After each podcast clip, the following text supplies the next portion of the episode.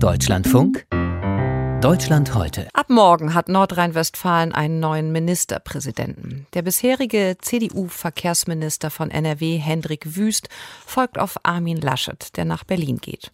Bereits am Wochenende wurde der 46-Jährige aus dem Münsterland zum neuen CDU-Landeschef gewählt. Laut Armin Laschet ist Hendrik Wüst ein Mann mit Macherqualitäten hochgewachsen, dynamisch, setzt sich gern vor Fotografen ins rechte Licht und soll außerdem ein begeisterter Fahrradfahrer sein. Aber welche Macherqualitäten hat Hendrik Wüst außerdem? Mein Kollege Tobias Zacher hat sich Wüsts Arbeit als Verkehrsminister von Nordrhein-Westfalen einmal genauer angeschaut. Rekordinvestitionen überall. Das verkündet Henrik Wüsts Verkehrsministerium immer wieder. Für Straße, Schiene, Radwege gibt es immer mehr Geld. Doch das kommt vor allem vom Bund. Was also hat Henrik Wüst mit diesem Geldsegen bewirkt? Die Staus. Sie sind der Daueraufreger in Nordrhein-Westfalen und daran hat sich auch nichts geändert. NRW ist und bleibt Stauland Nummer eins. Das war vor der Corona-Pandemie so und es ist auch zuletzt im Corona-Jahr 2020 so gewesen. Im Wahlprogramm hatte die CDU noch versprochen, wir werden das Stauaufkommen nachhaltig senken. Das hat Hendrik Wüst nicht geschafft. Das Schienennetz. Der Titel soll Programm sein. Robustes Netz heißen zwei Maßnahmenpakete, mit denen Hendrik Wüst das bestehende Schienennetz ausbessern will. Mehr als 300 Millionen Euro für den Erhalt. Dafür lobt ihn sogar die Opposition. Denn mehr als ein Viertel aller Gleise müsste eigentlich ersetzt werden. Besonders antiquiert sind die Eisenbahnbrücken. Mehr als 280 von ihnen müssen abgerissen und neu gebaut werden. Eine Reparatur wäre zu teuer. Der Nahverkehr. Hier hat die Pandemie eine riesige Lücke gerissen. Aktuell sind die Fahrgastzahlen noch immer rund ein Drittel unter Vor-Corona-Niveau. Selbst in diesem Jahr sinken sie weiterhin leicht.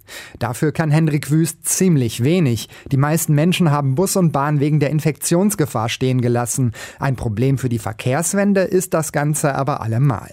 Positiv dagegen, der ländliche Raum wird zunehmend angebunden durch neue Schnellbuslinien und durch Shuttles, die nicht mit festem Plan, sondern auf Bestellung fahren. Und mit dem geplanten E-Tarif, der noch dieses Jahr kommen soll, könnte Hendrik Wüst einen großen Wurf schaffen. Endlich ein landesweit einheitliches Ticket, bequem per App.